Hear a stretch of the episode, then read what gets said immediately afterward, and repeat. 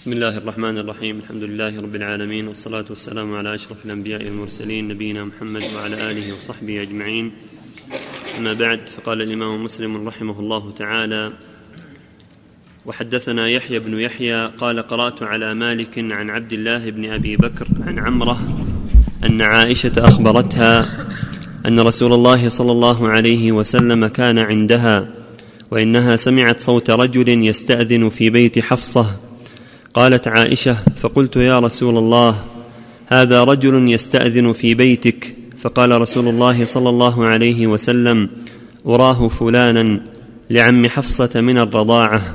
فقالت عائشة أراه فلانا لعم حفصة من الرضاعة. فقالت عائشة يا رسول الله لو كان فلان حيا لعمها من الرضاعة دخل علي قال رسول الله صلى الله عليه وسلم نعم إن الرضاعة تحرم ما تحرم الولادة. وحدثناه أبو كريب حدثنا أبو أسامة حاء وحدثني أبو معمر إسماعيل بن إبراهيم الهذلي. حدثنا علي بن هاشم بن البريد جميعا عن هشام بن عروة عن عبد الله بن أبي بكر عن عمرة عن عائشة قالت قال لي رسول الله صلى الله عليه وسلم يحرم من الرضاعة ما يحرم من الولادة. وحدثنيه إسحاق بن منصور أخبرنا عبد الرزاق أخبرنا ابن جريج أخبرني عبد الله بن أبي بكر بهذا الإسناد مثل حديث هشام بن عروة. حدثنا يحيى بن يحيى. بسم الله الرحمن الرحيم. الحمد لله وصلى الله وسلم على رسول الله. هذا الحديث وما جاء في معناه يدل على ما دل عليه القرآن لأن الرضاعة تحرم ما يحرمه النسب. كما قال الله في كتابه العظيم وأمهاتهم اللاتي أرضعنكم وأخواتكم من الرضاعة وجاءت السنة ببيان الحكم كاملا تاما. فقال صلى الله عليه وسلم يحرم من الرضاعة ما يحرم من النسب فألحق بذلك العمات والخالات وبنات العم وبنات الأخ وبنات الأخت والجدات يحرم من الرضاعة ما يحرم من النسب فأمه من الرضاعة وجدته من الرضاعة وبنته من الرضاعة وأخته من الرضاعة وخالته من الرضاعة وعمته من الرضاعة. كالنسب. يحرم من الرضاعة ما يحرم النسب. وبين صلى الله عليه وسلم أنه لا بد من خمس رضاعات في الحولين أو أكثر. كما قال لسهلة بنت سهيل أرضعي سالما خمسا تحرمي عليه. قال لا رضاعة إلا في الحولين. قالت عائشة رضي الله عنها كان فيما أنزل من القرآن عشر رضاعات معلومات يحرمنا ثم نسخ بخمس معلومات. فتوفي النبي صلى الله عليه وسلم والأمر على ذلك. فاستقرت الشريعة على أن الرضاعة يحرم بها ما يحرم من النسب نعم. حدثنا يحيى بن يحيى قال قرأت على مالك عن ابن شهاب عن عروة بن الزبير عن عائشة أنها أخبرته أن أفلح أخا أبي القعيس جاء يستأذن عليها وهو عمها من الرضاعة بعد أن أنزل الحجاب. قالت فأبيت أن آذن له. فلما جاء النبي صلى الله عليه وسلم أخبرته بالذي صنعت فأمرني أن آذن له علي. وحدثناه أبو بكر بن أبي شيبة حدثنا سفيان بن عيينة عن الزهري عن عروة عن عائشة قالت أتاني عمي القعيس من الرضاعة أفلح بن أبي أفلح بن أبي قعيس. فذكر بمعنى حديث مالك وزاد قلت إنما أرضعتني المرأة ولم يرضعني الرجل. قال تربت يداك أو يمينك. وحدثني حرملة بن يحيى حدثنا ابن وهب أخبرني يونس عن ابن شهاب عن عروة أن عائشة أخبرته أنه جاء أفلح أخو أبي القعيس يستاذن عليها بعدما نزل الحجاب وكان أبو القعيس أبا عائشة من الرضاعة.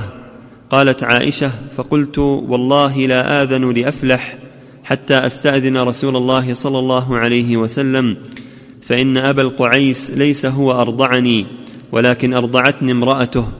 قالت عائشة فلما دخل رسول الله صلى الله عليه وسلم قلت يا رسول الله إن أفلح أخا أبي القعيس جاءني يستأذن علي فكرهت أن آذن له حتى أستأذنك. قال قالت فقال النبي صلى الله عليه وسلم إئذني له. قال عروة فبذلك كانت عائشة تقول حرموا من الرضاعة ما تحرمون من النسب. وحدثناه عبد بن حميد أخبرنا عبد الرزاق أخبرنا معمر عن الزهري بهذا الإسناد. جاء أفلح أخو أبي القعيس يستأذن عليها بنحو حديثهم وفيه فإنه عمك تربت يمينك. وكان أبو القعيس زوج المرأة التي أرضعت عائشة.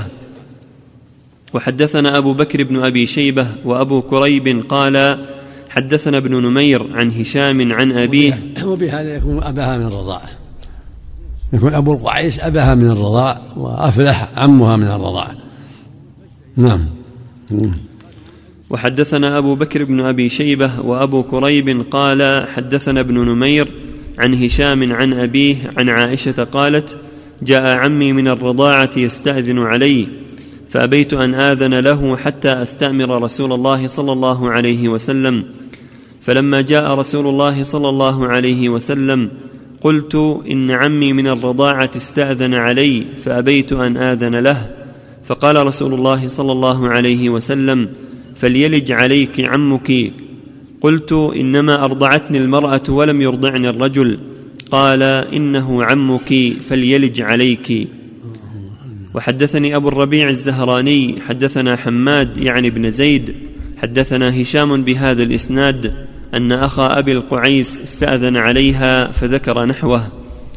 وحدثنا يحيى بن يحيى أخبرنا أبو معاوية عن هشام بهذا الإسناد نحوه غير أنه قال استأذن عليها أبو القعيس. وحدثني الحسن بن علي الحلواني ومحمد بن رافع. قال أخبرنا عبد الرزاق أخبرنا ابن جريج عن عطاء أخبرني عروة بن الزبير أن عائشة أخبرته قالت استأذن علي عمي من الرضاعة أبو الجعد فرددته. قال لي هشام إنما هو أبو القعيس. فلما جاء النبي صلى الله عليه وسلم أخبرته بذلك قال فهلا أذنت له؟ تربت يمينك أو يدك. وحدثنا قتيبة بن سعيد حدثنا ليث حاء وحدثنا محمد بن رمح أخبرنا الليث عن يزيد بن أبي حبيب عن عراك عن عروة عن عائشة أنها أخبرته أن عمها من الرضاعة يسمى أفلح استأذن عليها فحجبته فأخبرت رسول الله صلى الله عليه وسلم فقال لها لا تحتجبي منه فإنه يحرم, يحرم من الرضاعة ما يحرم من النسب.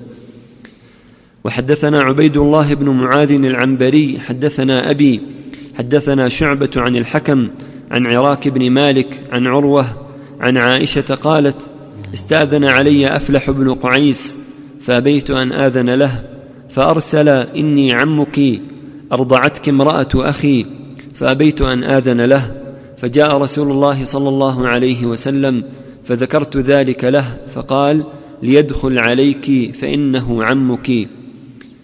حدثنا أبو بكر بن أبي شيبة وزهير بن حرب ومحمد بن العلاء واللفظ لأبي بكر قالوا حدثنا أبو معاوية عن الأعمش عن سعد بن عبيدة عن أبي عبد الرحمن عن علي رضي الله عنه قال قلت يا رسول الله ما لك تنوق في قريش وتدعنا؟ فقال وعندكم شيء؟ قلت نعم بنت حمزة. فقال رسول الله صلى الله عليه وسلم إنها لا تحل لي إنها ابنة أخي من الرضاعة. وحدثنا عثمان بن أبي شيبة وإسحاق بن إبراهيم. يعني الشارح لا تنوق. تكلم. قال قوله ما لك تنوق في قريش هو بتاء مثنات فوق مفتوحة ثم نون مفتوحة ثم واو مفتوحة مشددة ثم قاف أي تختار وتبالغ في الاختيار. قال القاضي وضبطه بعضهم بتاءين مثناتين والثانية مضمومة أي تميل. شيخ بارك الله فيك. السياق السياق ظاهر نعم. ما يحرم المصاهرة يحرم دوبه نعم. عام. يحرم مناسب سواء مصاهرة أو قرابة. نعم نعم. هذا الذي عليه أهل العلم قاضبه نعم. نعم. وحدثنا عثمان بن أبي شيبة وإسحاق بن إبراهيم عن جرير حاء وحدثنا ابن نمير حدثنا أبي حاء ما ذكره ابن القيم شيخ الإسلام توقف في هذا. ليس بشيء. نعم. الذي على أهل العلم قاطبه المصاهرة سواء كالنسب. نعم. أبو الزوج من الرضاعة وعم وجده من الرضاعة وابنه من الرضاعة. نعم نعم. وام الزوجة وبنت الزوجة. نعم. وام الزوجة. وبنت الزوجة نعم. من الرضاعة نعم. بنت ولدها كذلك. نعم. جدتها نعم. هذا اللي عليه عالية قاطبة نعم. لا يراه لا يراه بخلاف له وجه. نعم. نعم. نعم. حاء وحدثنا محمد بن أبي بكر المقدمي حدثنا عبد الرحمن بن مهدي عن سفيان كلهم عن الأعمش بهذا الإسناد مثله. وحدثنا هداب بن خالد حدثنا همام حدثنا قتادة عن جابر بن زيد عن ابن عباس أن النبي صلى الله عليه وسلم أريد على ابنة حمزة فقال إنها لا تحل لي إنها ابنة أخي من الرضاعة ويحرم من الرضاعة ما يحرم من الرحم. وحدثناه زهير بن حرب وحدثني يحيى وهو القطان حاء وحدثنا محمد بن يحيى بن مهران القطعي. حدثنا بشر بن عمر جميعا عن شعبة حاء وحدثناه أبو بكر بن أبي شيبة. حدثنا علي بن مسهر عن سعيد بن أبي عروبة. كلاهما عن قتادة بإسناد همام سواء غير أن حديث شعبة انتهى عند قوله ابنة أخي من الرضاعة.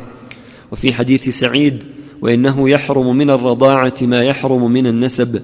وفي رواية بشر بن عمر سمعت جابر بن زيد. وحدثنا هارون بن سعيد الأيلي وأحمد بن عيسى. قال حدثنا ابن وهب أخبرني مخرمة بن بكير عن أبيه قال سمعت عبد الله بن مسلم يقول سمعت محمد بن مسلم يقول سمعت حميد بن عبد الرحمن يقول سمعت أم سلمة زوج النبي صلى الله عليه وسلم تقول قيل لرسول الله صلى الله عليه وسلم أين أنت يا رسول الله عن ابنة حمزة؟ أو قيل ألا تخطب بنت حمزة بن عبد المطلب؟ قال إن حمزة أخي من الرضاعة. حدثنا أبو كريب محمد بن العلاء حدثنا أبو أسامة أخبرنا هشام أخبرني أبي عن زينب بنت أم سلمة عن أم حبيبة بنت أبي سفيان قالت دخل علي رسول الله صلى الله عليه وسلم فقلت له هل لك في أختي بنت أبي سفيان؟ فقال أفعل ماذا؟ قلت تنكحها. قال أو تحبين ذلك؟ قلت لست لك بمخليه. وأحب من شركني في الخير أختي. لعلك مخلية شكل مخلية. مخلية ضبطها. لست لك بمخلية. مخلات يعني متروكة يعني. قال هو بضم الميم وإسكان الخاء المعجمة فقط. ها؟ بضم الميم وإسكان الخاء المعجمة مخلية. يعني متروكة. يعني اسم متروكة.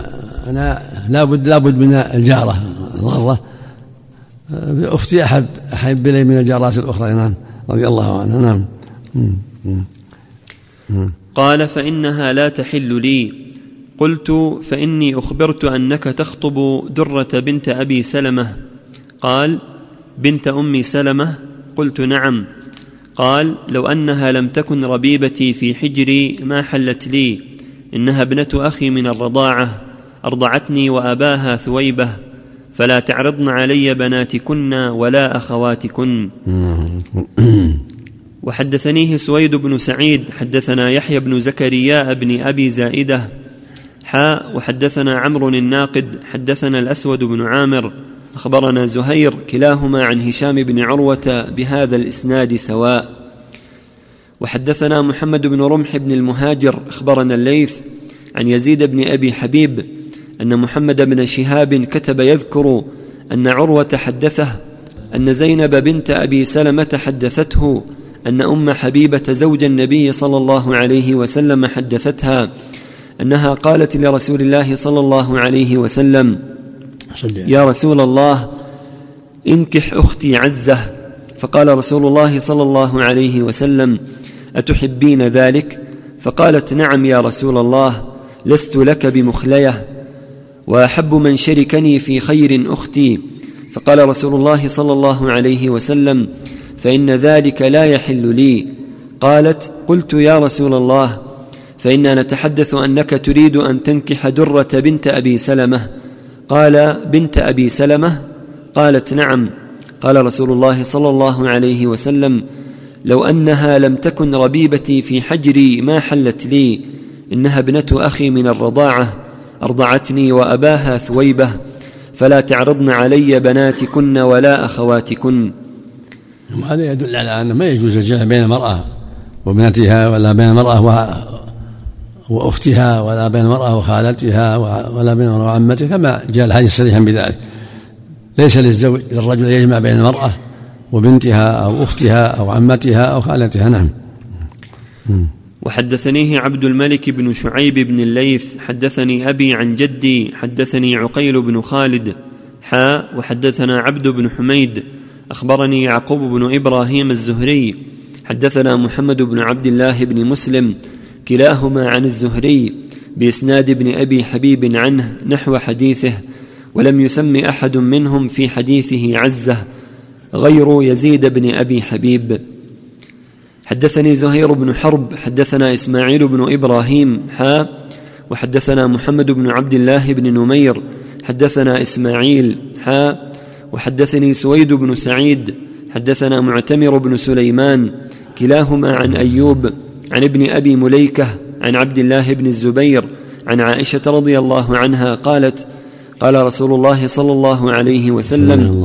وقال سويد بن سعيد وزهير إن النبي صلى الله عليه وسلم قال لا تحرم المصة والمصتان. بركه سم. اللهم صل على اللهم صل على اللهم صل وسلم على رسول الله.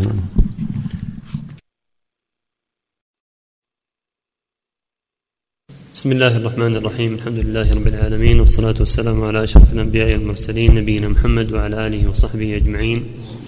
أما بعد فقال الإمام مسلم رحمه الله تعالى في كتابه الصحيح وحدثنا يحيى بن يحيى وعمر الناقد وإسحاق بن إبراهيم كلهم عن المعتمر واللفظ ليحيى. قال أخبرنا المعتمر بن سليمان عن أيوب يحدث عن أبي الخليل عن عبد الله بن الحارث عن أم الفضل قالت دخل أعرابي على رسول الله صلى الله عليه وسلم وهو في بيتي فقال يا نبي الله إني كانت لي امرأة فتزوجت عليها أخرى فزعمت امراه الأولى أنها أرضعت امراه الحدثى رضعة أو رضعتين. فقال نبي الله صلى الله عليه وسلم لا تحرم الإملاجة والإملاجتان. قال عمرو في روايته عن عبد الله بن الحارث بن نوفل وحدثني أبو غسان المسمعي حدثنا معاذ حاء وحدثنا ابن المثنى وابن بشار قال حدثنا معاذ بن هشام حدثني أبي عن قتادة عن صالح بن أبي مريم أبي الخليل عن عبد الله بن الحارث عن أم الفضل أن رجلا من بني عامر بن صعصعة قال يا نبي الله هل تحرم الرضعة الواحدة؟ قال لا. حدثنا أبو بكر بن أبي شيبة حدثنا محمد بن بشر حدثنا سعيد بن أبو حدثنا سعيد بن أبي عروبة عن قتادة عن أبي الخليل عن عبد الله بن الحارث أن أم الفضل حدثت أن نبي الله صلى الله عليه وسلم قال لا تحرم الرضعة أو الرضعتان أو المصة أو المصتان. وحدثناه أبو بكر بن أبي شيبة وإسحاق بن إبراهيم. الفضل هذه أم ابن عباس أم الفضل هي أم عبد الله بن عباس أخت ميمونة رضي الله عنها. والأحاديث الصحيحة كلها دالة على أن الرضعة الرضعتين لا تحرم. لا بد من خمس رضعات كما يأتي إن شاء الله. لا بد من خمس رضعات في الحولين. الرضاع بعد الحولين لا يحرم وأقل من خمس لا يحرم فلا بد من خمس ولا بد أن تكون في الحولين. كل رضعة مستقلة بينهما فاصل يرضع يرضع يبلع اللبن ثم يفصل ثم يعود إلى الرضاعة بعد ذلك. نعم. وحدثناه أبو, أبو بكر بن أبي شيبة وإسحاق بن إبراهيم جميعا عن عبدة بن سليمان عن ابن أبي عروبة بهذا الإسناد أما إسحاق فقال كرواية ابن بشر أو الرضعتان أو المصتان. وأما ابن أبي شيبة فقال والرضعتان والمصتان. وحدثناه ابن أبي عمر حدثنا بشر بن السري حدثنا حماد بن سلمة عن قتادة عن أبي الخليل عن عبد الله بن الحارث بن نوفل عن أم الفضل عن النبي صلى الله عليه وسلم قال لا تحرم الإملاجة والإملاجتان. حدثني أحمد بن سعيد الدارمي حدثنا حبان حدثنا همام حدثنا قتادة عن أبي الخليل عن عبد الله بن الحارث عن أم الفضل سأل رجل النبي صلى الله عليه وسلم أتحرم المصة؟ فقال لا. وحدثنا يحيى بن يحيى قال قرأت على مالك عن عبد الله بن أبي بكر عن عمرة عن عائشة أنها قالت كان فيما أنزل من القرآن عشر رضعات معلومات يحرمنا ثم نسخنا بخمس معلومات. فتوفي رسول الله صلى الله عليه وسلم وهن فيما يقرأ من القرآن. حدثنا عبد الله بن مسلمة القعنبي حدثنا سليمان بن بلال عن يحيى وهو ابن سعيد عن عمرة أنها سمعت عائشة تقول وهي تذكر الذي يحرم من الرضاعة. قالت عمرة فقالت عائشة نزل في القرآن عشر رضعات معلومات ثم نزل أيضا خمس معلومات. يعني أنه مات النبي ولم تنسخ. ولهذا يقرأ من القرآن يعني لم تنسخ الحكم استقر. ولهذا في رواية الترمذي فتوفي النبي والأمر على ذلك. كان فيما أنزل عشر مرضات معلومات حرمنا ثم نسخنا بخمس معلومات فتوفي النبي صلى الله عليه وسلم والامر على ذلك. وقال صلى الله عليه وسلم لسهله بنت سهيل أرضعي سالما خمسا تحرمي عليه. نعم. وحدثناه محمد بن المثنى حدثنا عبد الوهاب قال سمعت يحيى بن ابن سعيد قال أخبرتني عمرة أنها سمعت عائشة تقول بمثله. حدثنا عمرو الناقد وابن أبي عمر قال حدثنا سفيان بن عيينة عن عبد الرحمن بن القاسم عن أبيه عن عائشة قالت جاءت سهلة بنت سهيل إلى النبي صلى الله عليه وسلم فقالت يا رسول الله إني أرى في وجه أبي حذيفة من دخول سالم وهو حليفه فقال النبي صلى الله عليه وسلم أرضعيه. قالت وكيف أرضعه وهو رجل كبير. فتبسم رسول الله صلى الله عليه وسلم وقال قد علمت أنه رجل كبير. زاد عمر في حديثه وكان قد شهد بدرا. وفي رواية ابن أبي عمر فضحك رسول الله صلى الله عليه وسلم. وحدثنا هذا عند أهل العلم خاص بسالم ثم نسخ بقوله صلى الله عليه وسلم لا رضاع إلا في الحولين. لا رضاع إلا ما فتق الامعاء وكان قبل الفطام. إنما الرضاعة من المجاعة. وكان هذا خاصا بسالم وأبي حذيفة أو منسوخ عند أهل العلم. واستقرت الشريعة على أن الرضاع يكون خمسا فأكثر ويكون في الحولين. نعم.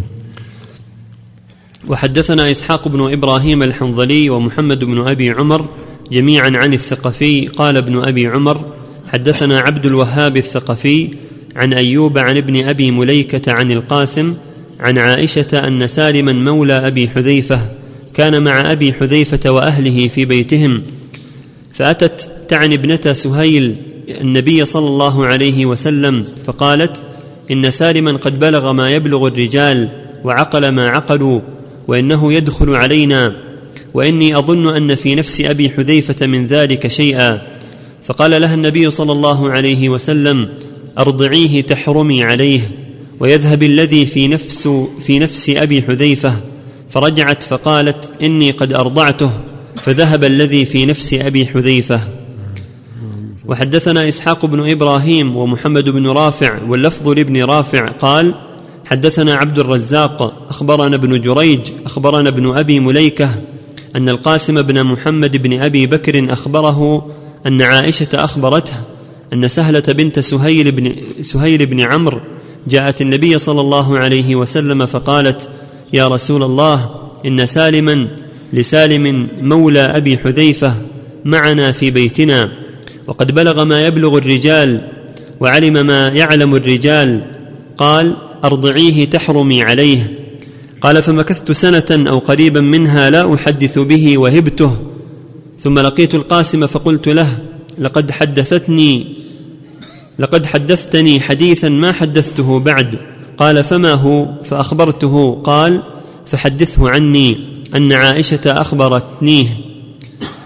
وحدثنا محمد بن المثنى حدثنا محمد بن جعفر حدثنا شعبة عن حميد بن نافع عن زينب بنت أم سلمة قالت قالت أم سلمة لعائشة رضي الله عنها إنه يدخل عليك الغلام الأيفع الذي ما أحب أن يدخل علي قال فقالت عائشة أما لك في رسول الله صلى الله عليه وسلم أسوة؟ قالت إن امرأة أبي حذيفة قالت يا رسول الله إن سالما يدخل علي وهو رجل وفي نفس أبي حذيفة منه شيء. فقال رسول الله صلى الله عليه وسلم أرضعيه حتى يدخل عليك. وحدثني أبو الطاهر هارون بن سعيد الأيلي. كانت عائشة تأخذ بهذا رضي الله عنها. وتأمر زوجة أخيها عبد الرحمن أن ترضع من شاءت أن يدخل عليها وإن كان كبيرا.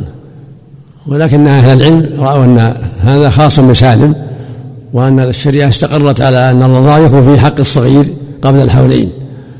نعم. شيخ بارك الله فيك. استحلاب الحليب للصبي للطفل الصغير من غير نص. نعم. استحلاب الحليب.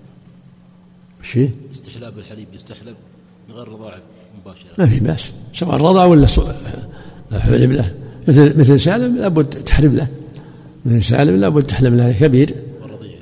والصغير كذلك. لو حلبت له كذلك. خمس مرات. نعم. نعم. في الحولين. نعم. نعم.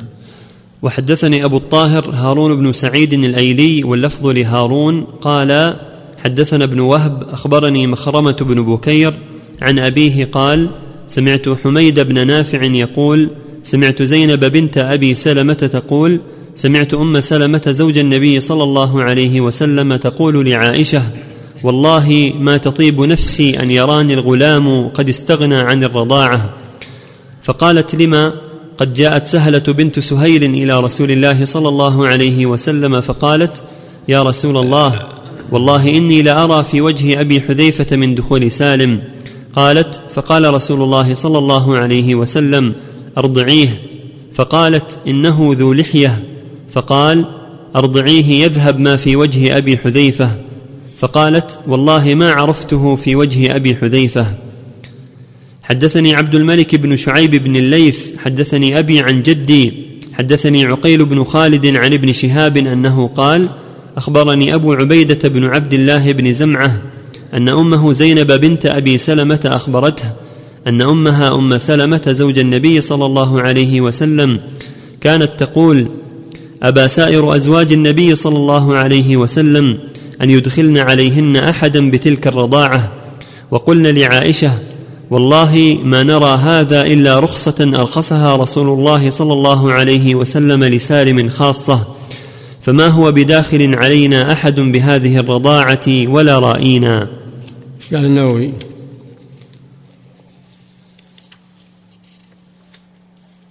ما ذكر شيء عن هذا. ما تكلم على هذا بشيء ولا على أول الكلام.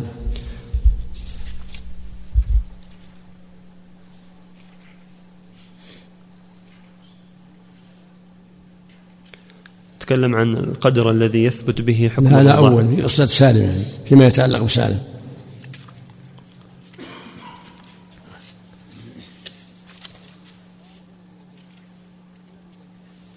اللي عنده من كل بحث اقرأه. عندك؟ اقرا يقول قوله حدثنا حبان حدثنا همام هو حبان بن هلال وفتح الحاء والباء والباء الموحدة. وذكر مسلم سهلة بنت سهيل امرأة أبي حذيفة. وإرضاعها سالما هو رجل واختلف العلماء في هذه المسألة. فقالت عائشة وداود تثبت حرمة الرضاع برضاع. داود يعني الظاهري الظاهرية يعني. نعم. نعم. تثبت حرمة الرضاع برضاع البالغ كما تثبت برضاع الطفل في هذا الحديث. وقال سائر العلماء من الصحابة والتابعين وعلماء الأمصار إلى الآن لا يثبت إلا برضاع, برضاع من له دون سنتين. إلا أبا حنيفة فقال سنتين ونصف. وقال زفر ثلاث سنين. وعن مالك رواية سنتين وأيام. واحتج الجمهور بقوله تعالى والوالدات يرضعن أولادهن حولين كاملين لما أراد يتم الرضاعة وبالحديث الذي ذكره مسلم بعد هذا إنما الرضاعة من المجاعة وهي أحاديث مشهورة وحملوا حديث سهل على أنه مختص بها وبسالم وقد روى مسلم عن أم سلمة وسائر أزواج النبي صلى الله عليه وسلم أنهن خالفن عائشة في هذا والله أعلم. هذا قول الجمهور مثل ما ذكر النووي قول سائر أهل العلم إنه خاص بسالم أو منسوخ. لكن عائشة رضي الله عنها وداود الظاهري جعل ذلك عاما في رضا الكبير. أبو حنيفة جعل ذلك في سنة نعم زائدة. نعم. نعم. المقصود يقول الجمهور أصب. أصح أنه لا أن هذا يختص بسائله فقط. إما منسوخ وإما خاص به. والرضاع الشرعي إنما هو في الحولين. وأنتم الرضاعات خمسا فقط. خمسا فأكثر يعني. نعم. وحدثني هناد بن السري حدثنا أبو الأحوص عن أشعث بن أبي الشعثاء عن أبيه عن مسروق قال قالت عائشة دخل علي رسول الله صلى الله عليه وسلم وعندي رجل قاعد فاشتد ذلك عليه ورأيت الغضب في وجهه قالت فقلت يا رسول الله إنه أخي من الرضاعة. قالت فقال انظرنا إخوتكن من الرضاعة فإنما الرضاعة من المجاعة.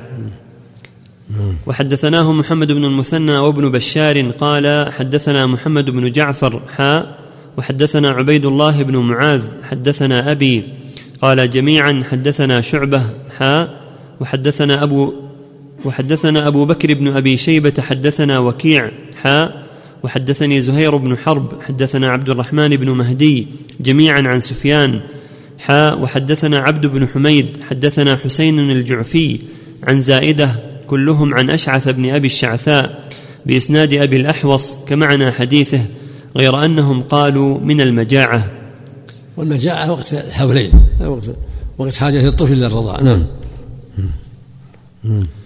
وحدثني عبيد الله بن عمر بن ميسرة القواريري حدثنا يزيد بن زريع حدثنا سعيد بن أبي عروبة عن قتادة عن صالح أبي الخليل عن أبي علقمة الهاشمي عن أبي سعيد الخدري أن رسول الله صلى الله عليه وسلم يوم حنين بعث جيشا إلى أوطاس فلقوا عدوا فقاتلوهم فظهروا عليهم وأصابوا لهم سبايا فكأن ناسا من أصحاب رسول الله صلى الله عليه وسلم تحرجوا من غشيانهن من أجل أزواجهن من المشركين فأنزل الله عز وجل في ذلك والمحصنات من النساء إلا ما ملكت أيمانكم أي فهن لكم حلال إذا انقضت عدتهن. يعني السبي حلال. إذا سبيت ولو ولو كان لها زوج في الكفر فيحل للسابي. إذا جاءته في قسمه فيحل له لأنها ملك يمينه. إذا استبرأها بحيضة إن كانت تحيض أو بشهر إن كانت لا تحيض. المقصود أن السبايا مثل ما قال جل وعلا إلا ما والمحصنات من النساء المزوجات. من النساء إلا ما ملكت أيمانكم وهن السبايا. فإذا سبى المسلمون سبايا فهم فهم حل للأزواج لمالك. وإن كان لهن أزواج في الكفار. يعني سبيها فصل لملكيتها انتقال من ملكيتها إلى ملك المسلمين فيستبرئها من حصلت له من جاءت في قسمه يستبرئها كما في حديث الآخر يقول صلى الله عليه وسلم لا توطأ حامل حتى تضع ولا غير حمل حتى تحيض حيضة. وحدثنا أبو بكر بن أبي شيبة ومحمد بن المثنى وابن بشار قالوا حدثنا عبد الأعلى عن سعيد عن قتادة عن أبي الخليل أن أبا علقمة الهاشمي حدث أن أبا سعيد الخدري حدثهم أن النبي صلى الله عليه وسلم بعث يوم حنين سرية بمعنى حديث يزيد بن زريع غير أنه قال إلا ما ملكت أيمانكم منهن فحلال لكم ولم يذكر إذا انقضت عدتهن. وحدثنيه يحيى بن حبيب الحارثي حدثنا خالد يعني ابن الحارث حدثنا شعبة عن قتادة بهذا الإسناد نحوه. وحدثنيه يحيى بن حبيب الحارثي. حدثنا خالد بن الحارث. حدثنا شعبة عن قتادة عن أبي الخليل. عن أبي علقمة عن أبي سعيد قال أصابوا سبيا يوم أوطاس لهن أزواج فتخوفوا فأنزلت هذه الآية والمحصنات من النساء إلا ما ملكت أيمانكم. وحدثني يحيى بن حبيب حدثنا خالد يعني بن الحارث حدثنا سعيد عن قتادة بهذا الإسناد نحوه. حدثنا قتيبة بن سعيد حدثنا ليث حاء وحدثنا محمد بن رمح أخبرنا الليث عن ابن شهاب عن عروة عن عائشة أنها قالت اختصم سعد بن أبي وقاص وعبد بن زمعة في غلام فقال سعد هذا يا رسول الله ابن أخي عتبة بن أبي وقاص. عهد إلي أنه ابنه انظر إلى شبهه. وقال عبد بن زمعة هذا أخي يا رسول الله ولد على فراش أبي من وليدته. فنظر رسول الله صلى الله عليه وسلم إلى شبهه فرأى شبها بينا بعتبة. فقال هو لك يا عبد الولد للفراش وللعاهر الحجر واحتجبي منه يا سودة بنت زمعة. قالت فلم ير سودة قط. ولم يذكر محمد بن رمح قوله يا عبد. حدثنا سعيد بن منصور وابو هذا معناه المرأة إذا ولدت وهي مع زوج فاولادها للزوج وللعاهر الحجر. ولهذا قال صلى الله عليه وسلم ولك يا عبد بن زمعة الولد بالفراش وللعاهر الحجر. فلو وليت امرأة زنت فأولادها لزوجها لا للزاني. الزاني ليس له إلا الحجر. إذا كان محصنا يرجم وإن كان ذكرا جلد مئة جلدة وغرب عاما. قيل معنى الحجر يعني الخيبة والندامة مطلقة. والولد يكون للفراش سبع الزوج. نعم. نعم. نعم. ظاهر الحديث الرجل الولد للفراش وللعاهر الحجر. قد يقال لا تكون فراشة إلا إذا كان يطأها. فإذا كان يطأها فيلحق به. فالعقيم قد يولد له قد يظن أنها عقيم وليس بعقيم. قد تبطأ تأخذ مدة ما حملت ثم تحمل. ما دام وطئها فهي فراش. نعم.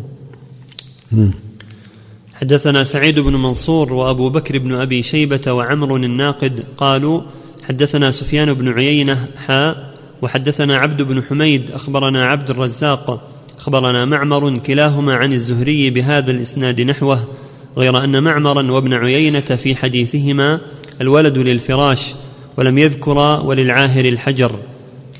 وحدثني محمد بن رافع وعبد بن حميد قال ابن رافع حدثنا عبد الرزاق أخبرنا معمر عن الزهري عن ابن المسيب وأبي سلمة عن أبي هريرة أن رسول الله صلى الله عليه وسلم قال الولد للفراش وللعاهر الحجر.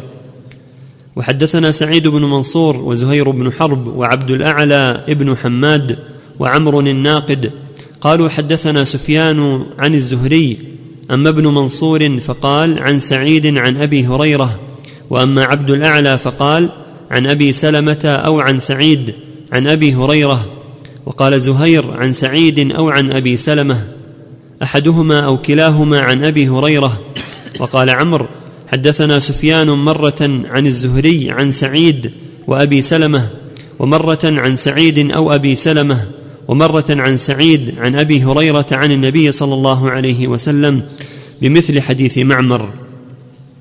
حدثنا يحيى بن يحيى ومحمد بن رمح قال أخبرنا الليث حاء وحدثنا قتيبة بن سعيد حدثنا ليث عن ابن شهاب عن عروة عن عائشة أنها قالت إن رسول الله صلى الله عليه وسلم دخل علي مسرورا تبرق أسارير وجهه فقال ألم تري أن مجززا نظر آنفا إلى زيد بن حارثة وأسامة بن زيد؟ اللهم صل نعم.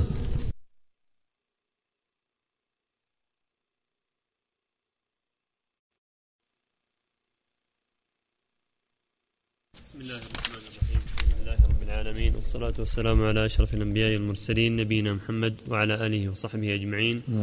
أما بعد فقال الإمام مسلم رحمه الله تعالى حدثنا يحيى بن يحيى ومحمد بن رمح قال أخبرنا الليث حاء وحدثنا قتيبة بن سعيد حدثنا ليث عن ابن شهاب عن عروة عن عائشة أنها قالت إن رسول الله صلى الله عليه وسلم دخل علي مسرورا تبرق أسارير وجهه فقال ألم تري أن مجززا نظر انفا إلى زيد بن حارثة وأسامة بن زيد؟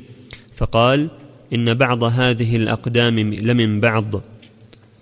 وحدثني عمرو الناقد وزهير بن حرب وأبو بكر بن أبي شيبة واللفظ لعمر قالوا حدثنا سفيان عن الزهري عن عروة عن عائشة قالت دخل علي رسول الله صلى الله عليه وسلم ذات يوم مسرورا.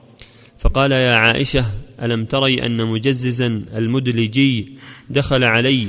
فرأى أسامة وزيدا وعليهما قطيفة قد غطيا رؤوسهما وبدت أقدامهما فقال إن هذه الأقدام بعضها من بعض. وهذا فيه دلالة على الشبه وأنه حجة عند عند الاشتباه.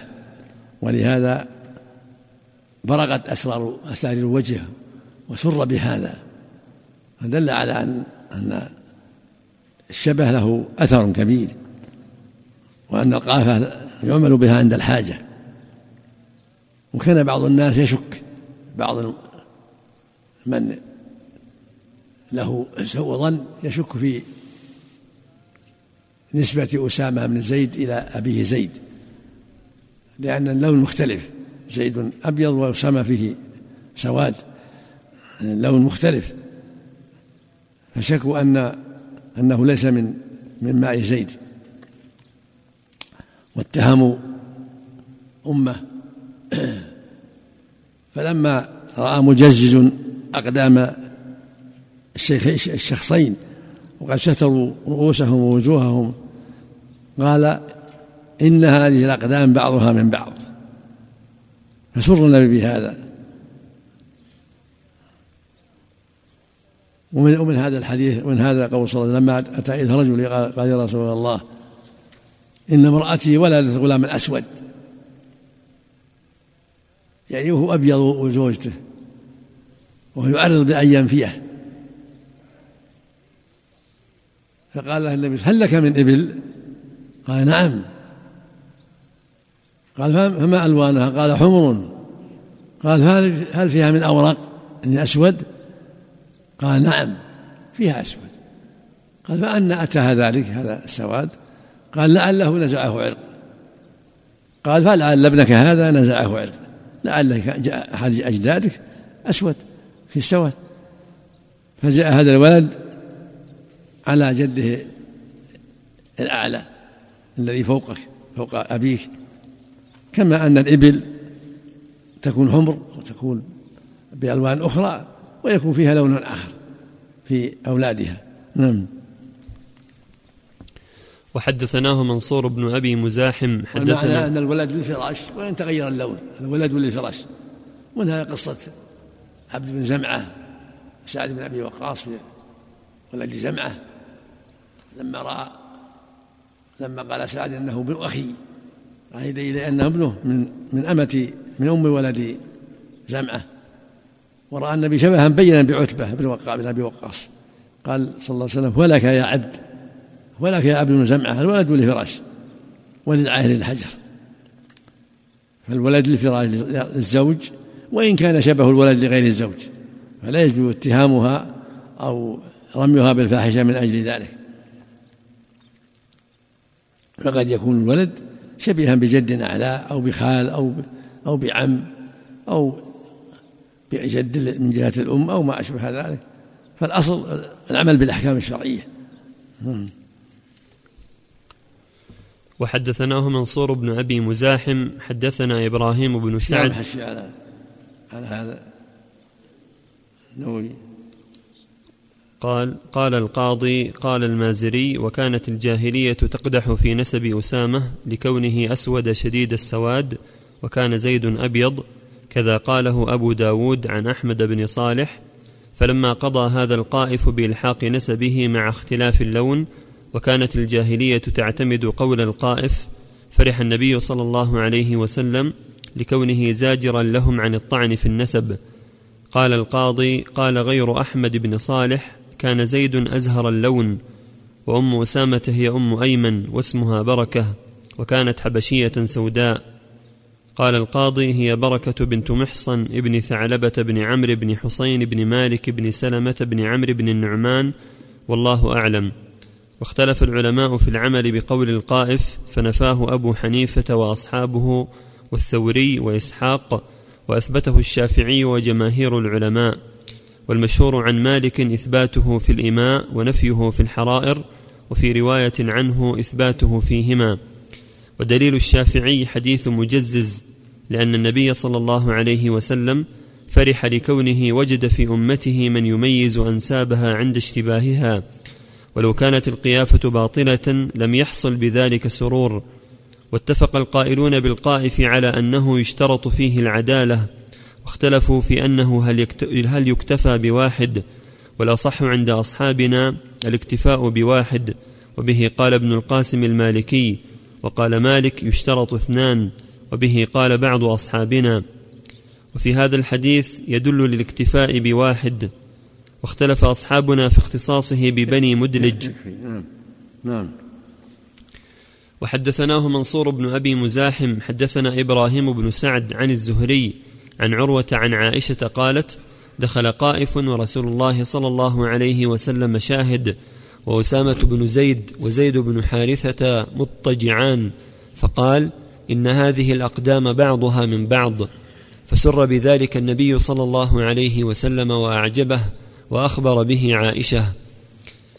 وحدثني حرملة بن يحيى قال أخبرنا ابن وهب أخبرني يونس حاء وحدثنا عبد بن حميد أخبرنا عبد الرزاق أخبرنا معمر وابن جريج كلهم عن الزهري بهذا الإسناد. بمعنى حديثهم وزاد في حديث يونس وكان مجزز قائفا. حدثنا أبو بكر بن أبي شيبة ومحمد بن حاتم ويعقوب بن إبراهيم واللفظ لأبي بكر قالوا حدثنا يحيى بن سعيد عن سفيان عن محمد بن أبي بكر عن عبد الملك بن أبي بكر بن عبد الرحمن بن هشام عن أبيه عن أم سلمة أن رسول الله صلى الله عليه وسلم لما تزوج أم سلمة أقام عندها ثلاثا وقال إنه ليس بك على أهلك هوان إن شئت سبعت لك وإن سبعت لك سبعت لنسائي. وحدثنا يحيى بن يحيى قال قرأت على مالك عن عبد الله بن أبي بكر عن عبد الملك بن أبي بكر بن عبد الرحمن أن رسول الله صلى الله عليه وسلم حين تزوج أم سلمة وأصبحت عنده قال لها ليس بك على أهلك هوان. إن شئت سبعت عندك وإن شئت ثلثت ثم درت. قالت ثلث. وحدثنا المعنى أن من عنده أكثر من زوجة إذا تزوج بكرا كما يأتي يعطيها سبع يخصها بسبع ثم يدور على الباقين. سبع متوالية ثم يدور على الباقي كما يأتي.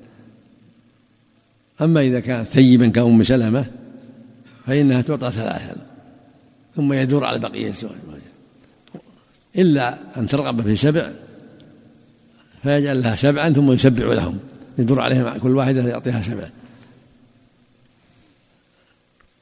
وإن ثلث كفى دوار واحد يعطيها ثلاث ثم يدور كل واحدة لها ليلتها.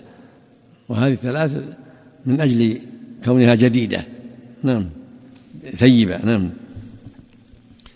وحدثنا عبد الله بن مسلمة القعنبي حدثنا سليمان يعني بن بلال عن عبد الرحمن بن حميد عن عبد الملك بن أبي بكر عن أبي بكر بن عبد الرحمن أن رسول الله صلى الله عليه وسلم حين تزوج أم سلمة فدخل عليها فأراد أن يخرج أخذت بثوبه.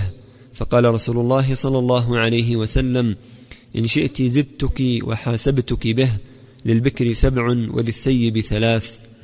اللهم صل وسلم وحدثنا يحيى بن يحيى أخبرنا أبو ضمرة عن عبد الرحمن بن حميد بهذا الإسناد مثله. حدثني أبو كريب محمد بن العلاء حدثنا حفص يعني بن غياث عن عبد الواحد بن أيمن عن أبي بكر بن عبد الرحمن بن الحارث بن هشام عن أم سلمة ذكر أن النبي صلى الله عليه وسلم تزوجها وذكر أشياء هذا فيه قال إن شئت أن أسبع لك وأسبع لنسائي وإن سبعت لك سبعت لنسائي. حدثنا يحيى بن يحيى أخبرنا هشيم عن خالد عن أبي قلابة عن أنس بن مالك قال إذا تزوج البكر على الثيب أقام عندها سبعا وإذا تزوج الثيب على البكر أقام عندها ثلاثا. قال خالد ولو قلت إنه رفعه لصدقت ولكنه قال السنة كذلك. وحدثني محمد بن رافع حدثنا عبد الرزاق أخبرنا سفيان عن أيوب وخالد الحذاء عن أبي قلابة عن أنس قال من السنة أن يقيم عند البكر سبعا قال خالد ولو شئت قلت رفعه إلى النبي صلى الله عليه وسلم لأن معنى السنة الرفع هذا معنى السنة السنة يعني قال رسول الله. نعم. نعم. وحدثنا أبو بكر بن أبي شيبة حدثنا شبابة بن سوار حدثنا سليمان بن المغيرة عن ثابت عن أنس قال كان للنبي صلى الله عليه وسلم تسع نسوة فكان إذا قسم بينهن لا ينتهي إلى المرأة الأولى إلا في تسع فكنا يجتمعن كل ليلة في بيت التي يأتيها فكان في بيت عائشة فجاءت زينب فمد يده إليها فقالت هذه زينب فكف النبي صلى الله عليه وسلم يده فتقاولتا حتى استخبتا وأقيمت الصلاة فمر أبو بكر على ذلك فسمع أصواتهما فقال اخرج يا رسول الله إلى الصلاة واحث في أفواههن التراب. فخرج النبي صلى الله عليه وسلم فقالت عائشة الآن يقضي النبي صلى الله عليه وسلم صلاته فيجيء أبو بكر فيفعل بي ويفعل فلما قضى النبي صلى الله عليه وسلم صلاته أتاها أبو بكر رضي الله عنه فقال لها قولا شديدا وقال أتصنعين هذا؟ نعم حدثنا زهير بن حرب حدثنا جرير عن هشام بن عروة عن أبيه عن عائشة رضي الله عنها قالت ما رأيت امرأة أحب إلي أن أكون في مسلاخها من سودة بنت زمعة من امرأة فيها حدة قالت فلما كبرت جعلت يومها من رسول الله صلى الله عليه وسلم لعائشة قالت يا رسول الله قد جعلت يومي منك لعائشة فكان رسول الله صلى الله عليه وسلم يقسم لعائشة يومين يومها ويوم سودة. حدثناه أبو بكر بن أبي شيبة حدثنا عقبة بن خالد حاء وهذا يدل على أنه إذا رضي الزوج فلا بأس. إذا كان عنده مثلا ثلاث أو أربع واحد منهم قال تجعل يومي لفلانة وسمح سمح الزوج ولا سيما إذا كانت تخاف أن يطلقها وسمح الزوج بذلك فلا بأس كما فعل السودة أراد أن يطلقها فقالت الرسول أمسكني لا تطلقني أبقى في حبالك ومن جملة زوجاتك ولكن يجعل يومي لعائشة. فوافق نعم صلى عليه. حدثناه أبو بكر بن أبي شيبة حدثنا عقبة بن خالد حاء وحدثنا عمرو الناقد حدثنا الأسود بن عامر حدثنا زهير حاء وحدثنا مجاهد بن موسى حدثنا يونس بن محمد حدثنا شريك كلهم عن هشام بهذا الإسناد أن سودة لما كبرت بمعنى حديث جرير وزاد في حديث شريك قالت وكانت أول امرأة تزوجها بعدي وحدثنا أبو كريب محمد بن العلاء حدثنا أبو أسامة عن هشام عن أبيه عن عائشة قالت كنت أغار على اللاتي وهبن أنفسهن لرسول الله صلى الله عليه وسلم وأقول وتهب المرأة نفسها فلما أنزل الله عز وجل ترجي من تشاء منهن وتؤوي إليك من تشاء ومن ابتغيت ممن عزلت قالت قلت والله ما أرى ربك إلا يسارع لك في هواك. اللهم صل اللهم صل عليه وسلم. الله وحدثناه أبو بكر بن أبي شيبة حدثنا عبدة بن سليمان عن هشام عن أبيه عن عائشة أنها كانت تقول أما تستحي امرأة تهب نفسها لرجل حتى أنزل الله عز وجل ترجي من تشاء منهن وتؤوي إليك من تشاء. فقلت إن ربك ليسارع لك في هواك. سبحانه وتعالى. نعم. وحدثنا إسحاق بن إبراهيم ومحمد بن حاتم.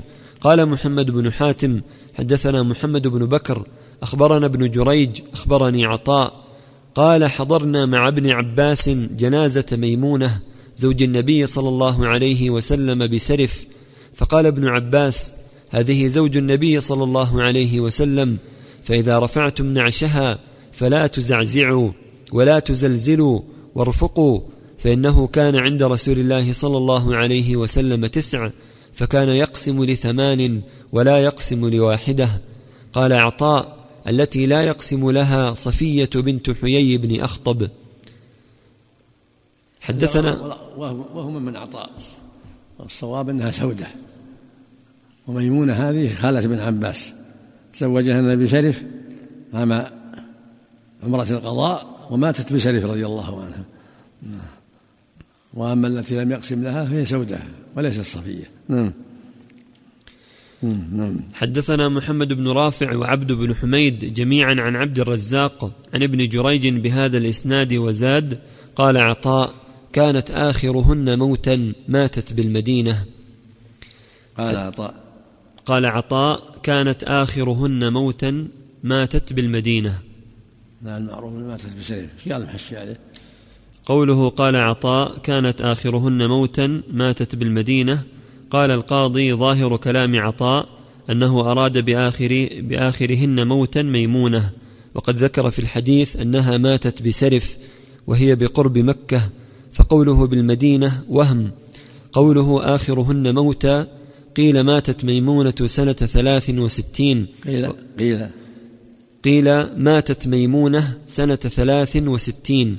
وقيل ست وستين وقيل إحدى وخمسين قبل عائشة لأن عائشة توفيت سنة سبع وقيل ثمان وخمسين وأما صفية فتوفيت سنة خمسين بالمدينة هذا كلام القاضي ويحتمل أن قوله مات بالمدي ماتت بالمدينة عائد على صفية ولفظه فيه صحيح يحتمله أو ظاهر فيه والله أعلم.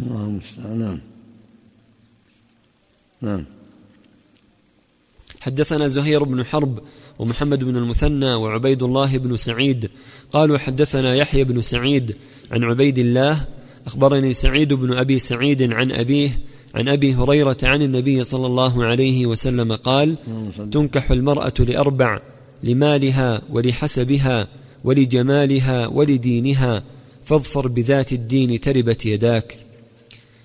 يعني أن الناس يرغبون في المرأة لهذه المسألة إما لمالها وإما لحسبها أنه من بيت شريف وإما لجمالها وإما لدينها.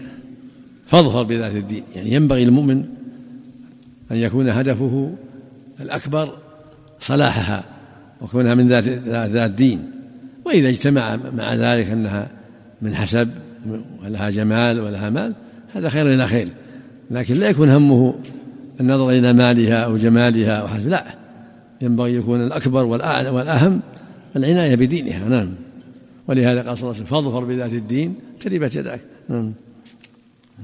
اللهم المستعان وحدثنا محمد بن عبد الله بن نمير حدثنا أبي حدثنا عبد الملك بن أبي سليمان عن عطاء قال أخبرني جابر بن عبد الله قال تزوجت امرأة في عهد رسول الله صلى الله عليه وسلم فلقيت النبي صلى الله عليه وسلم فقال يا جابر تزوجت؟ قلت نعم. قال بكر أم ثيب؟ قلت ثيب. قال فهلا بكرا تلاعبها وتلاعبك؟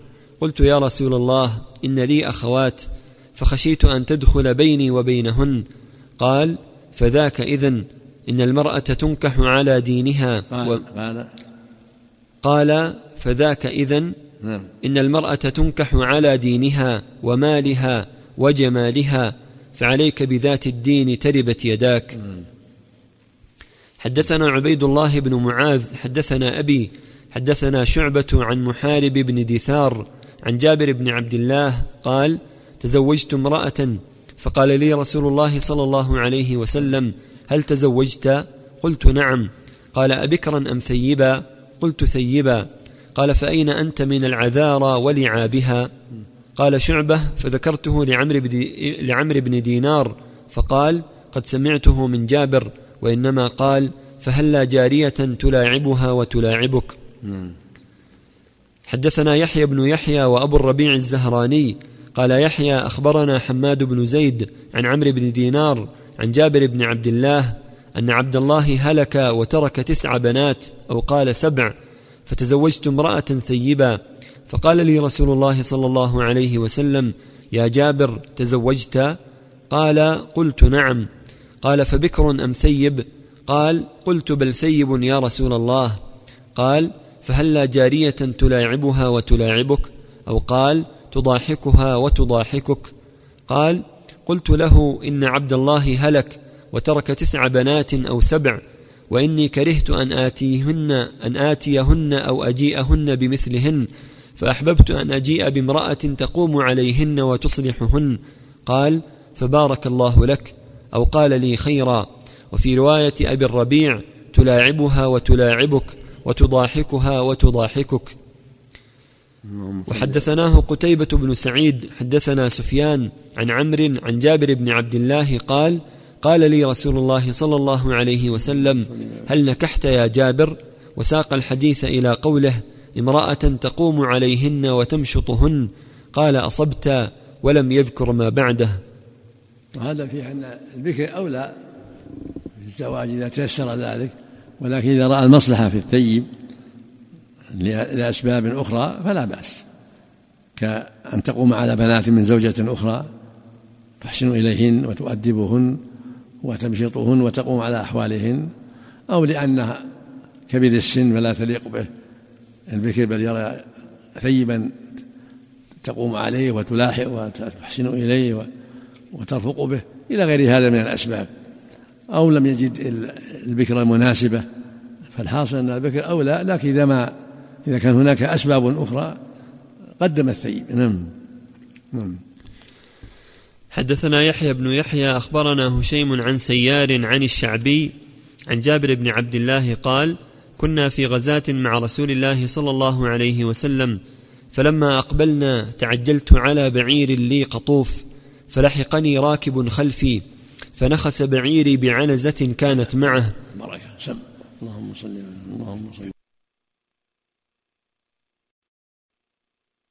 بسم الله الرحمن الرحيم الحمد لله رب العالمين والصلاة والسلام على أشرف الأنبياء المرسلين نبينا محمد وعلى آله وصحبه أجمعين أما بعد فقال الإمام مسلم رحمه الله تعالى حدثنا يحيى بن يحيى أخبرنا هشيم عن سيار عن الشعبي عن جابر بن عبد الله قال كنا في غزاة مع رسول الله صلى الله عليه وسلم.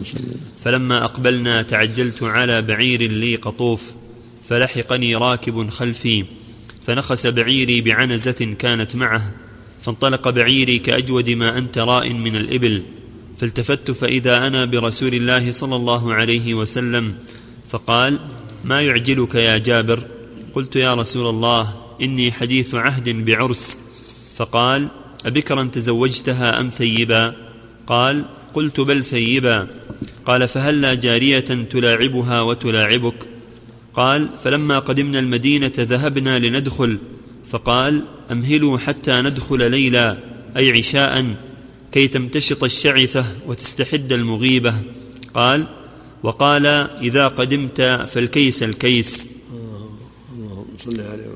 حدثنا محمد بن المثنى حدثنا عبد الوهاب يعني بن عبد المجيد الثقفي.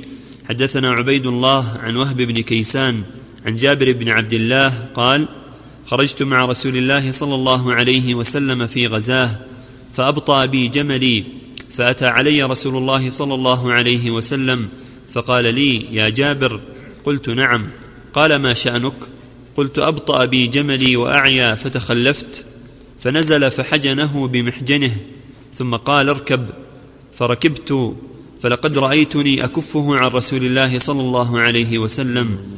فقال أتزوجت؟ فقلت نعم. فقال أبكرا أم ثيبا؟ فقلت بل ثيب. قال فهلا جارية تلاعبها وتلاعبك؟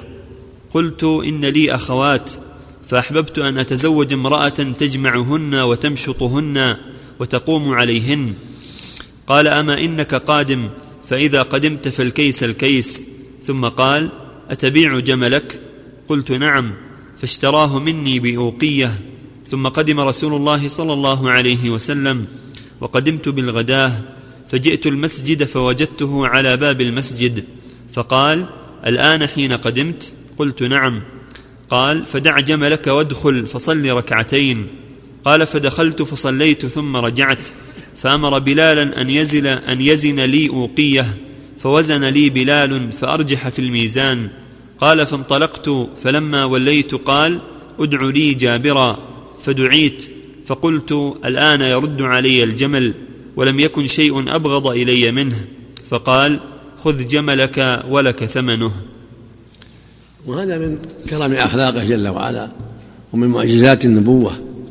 كون بعير هزال فلما ضرب سار سيرا عظيما وتقدم في الجيش وكذلك محادثة جابر يدل على حسن خلقه عليه الصلاة والسلام وتواضعه عليه الصلاة والسلام. وفيه من الفوائد جواز البيع والشراء من الكبير والرئيس والأمير وأن لا بأس إذا اشترى وباع لا حرج في ذلك بشرط ألا يضر الناس وأن يشتري كما يشتري الناس. فحرج في ذلك. وفيه من الفوائد أنه صلى الله عليه وسلم حث على نكاح البكر وأن هذا هو الأفضل إذا تيسر ذلك. إلا إذا كان هناك أسباب ترجح الزواج بالثيب فلا بأس كما فعل جابر. وفي قوله الكيس الكيس الوصية بالرجل وأهله وأن يكون جيدا مع أهله في جماعهن وفي إكرامهن وفي الإحسان إليهن حتى يعف يعفهن. فالكيس مع النساء يشمل أمورا كثيرة. إحسان العشرة وإحسان النفقة والجماع وغير هذا من مما يرغبهن ويسبب صلاحهن وحسن خلقهن وعفتهن عن غيره. ثم جوده الآخر كن أعطاه الجمل وأعطاه الثمن. جمع له بين الأمرين. خذ جملك ودراهمك إنما اشترى منه لبيان الأحكام الشرع ليعلم الناس الشرع ويستفيدوا من من عمله صلى الله عليه وسلم في نخسه بعيره ومعاناتها على بعيره وفي شرائه منه في رده عليه مع الثمن. كل هذا ليعلم الناس هذه الأحكام ويستفيدوا ويتعلموا من أخلاقه الكريمة ما يعينهم على تلك الأخلاق الجيدة الكريمة.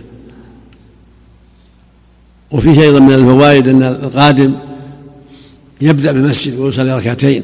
قال أنا في الجمل وادخل وصلي ركعتين. دل على شرعية صلى ركعتين. إذا قدم البلد يبدأ بالمسجد فيصلي ركعتين كما كان النبي يفعل. وفي من الفوائد أن أنه لا ينبغي أن يقدم عليهم ليلا على أهله ليلا. يتخونهم. بل يخبرهم أنه قادم. وإلا فينزل قرب البلد قبل الليل حتى يعلموا قدومه. في الرواية الأخرى قال لا نهى عن طرق الأهل ليلا نهى عن الطرق ليلا. فإذا قرب من البلد ليلا نزل حولها حتى يعلم أهلها أنه وصل إذا كان له شأن كالأمير والجيش ونحو ذلك.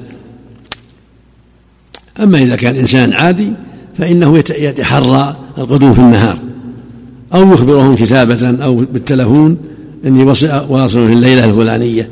حتى يتهيأوا ولهذا قال لكي تنتشر الشعيثة وتستحق تستعد المغيبة.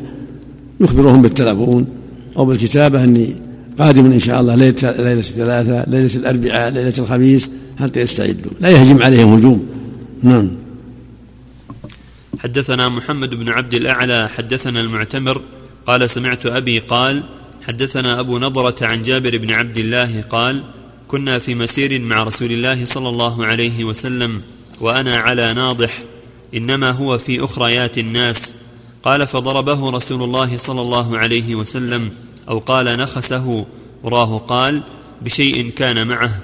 قال فجعل بعد ذلك يتقدم الناس ينازعني حتى إني لأكفه. قال فقال رسول الله صلى الله عليه وسلم بكذا وكذا والله يغفر لك. قال قلت هو لك هو لك يا نبي الله. قال أتبيعنيه بكذا وكذا والله يغفر لك. قال قلت هو لك يا نبي الله. قال وقال لي أتزوجت بعد أبيك؟ قلت نعم. قال ثيبا أم بكرا؟ قال قلت ثيبا. قال فهل لا تزوجت بكرا تضاحكك وتضاحكها وتلاعبك وتلاعبها؟ قال أبو نضرة وكانت كلمة يقولها المسلمون افعل كذا وكذا والله يغفر لك. وكان ابوه قتل يوم أحد عبد الله بن عمرو بن حرام قتل يوم أحد. وهل لها بنات؟ فتزوج جابر بعد ذلك. نعم رضي الله عنه. حدثني محمد بن عبد الله بن نمير الهمداني حدثني عبد الله بن يزيد. حدثنا. حدثني محمد بن عبد الله بن نمير الهمداني. تسكين الحمد نعم. حدثني محمد بن عبد الله بن نمير الهمداني. تسكين بالدال. أما بالذال الحمداني نسبة إلى محل في في خراسان قال همدان بالفتح والذال. أما همداني نسبة إلى قحطان. نعم. تسكين والدال. نعم. حدثني عبد الله بن يزيد. حدثنا حيوة. أخبرني شرحبيل بن شريك أنه سمع أبا عبد الرحمن الحبولي يحدث عن عبد الله بن عمرو أن رسول الله صلى الله عليه وسلم قال الدنيا متاع وخير متاع الدنيا المرأة الصالحة. وحدثني حرملة بن يحيى أخبرنا ابن وهب. يعني يزول ما هو باقي هو دائم متاع. يتمتع به الإنسان خمسين سنة مئة سنة سبعين سنة ثم يزول أو تزول. إما يزول هو يموت ولا يزول هذا المتاع بآفة من الآفات. ليست بشيء وما الحياة الدنيا إلا متاع الغرور.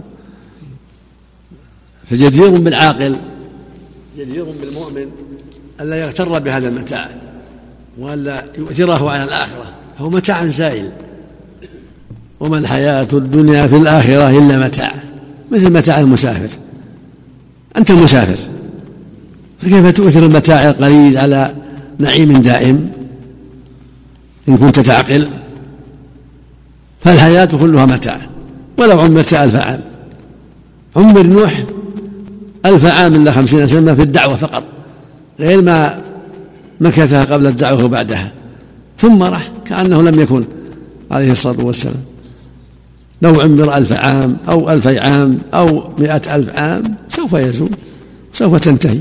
اللهم المستعان نعم وحدثني حرملة بن يحيى أخبرنا ابن وهب أخبرني يونس عن ابن شهاب حدثني ابن المسيب عن أبي هريرة قال قال رسول الله صلى الله عليه وسلم إن المرأة كالضلع إذا ذهبت تقيمها كسرتها وإن تركتها استمتعت بها وفيها عوج. والمعنى لا لا تطلب الكمال. افهم أنه لا بد من نقص فلا تطلب في المرأة الكمال من كل الوجوه. بد من نقص بس فاصبر لا بد من عوج لا بد وتسامح عن بعض الأمور. وكن طيب الأخلاق كريم الأخلاق تسمح عن بعض النقص. فإن ذهبت تقيمها كسرتها وكسرها طلاقها. الله يقول وعاشرهن بالمعروف. فالدنيا متاع المرأة متاع والدنيا متاع. وخير متاعها الزوجة الصالحة خير متاع الدنيا الزوجة الصالحة. التي تعينك على طاعة الله. وتقوم على أولادك بالإحسان إليهم وتربيتهم التربية الشرعية وتحفظ فرجها ونفسها عن غيرك. هذه الزوجة الصالحة. نعم. وحدثنيه زهير بن حرب وعبد بن حميد كلاهما عن يعقوب بن إبراهيم بن سعد عن ابن أخي الزهري عن عمه بهذا الإسناد مثله سواء. حدثني حدثنا عمرو الناقد وابن أبي عمر واللفظ لابن أبي عمر. قال حدثنا سفيان عن أبي الزناد عن الأعرج عن أبي هريرة قال قال رسول الله صلى الله عليه وسلم إن المرأة خلقت من ضلع لن تستقيم لك على طريقة فإن استمتعت بها استمتعت بها وبها عوج وإن ذهبت تقيمها كسرتها وكسرها طلاقها. وحدثنا أبو بكر بن أبي شيبة والضلع يقال بالتسكين والفتح يقال ضلع وضلع. تسكين اللام وفتح اللام. نعم. وهو واحد الأضلاع نعم. نعم.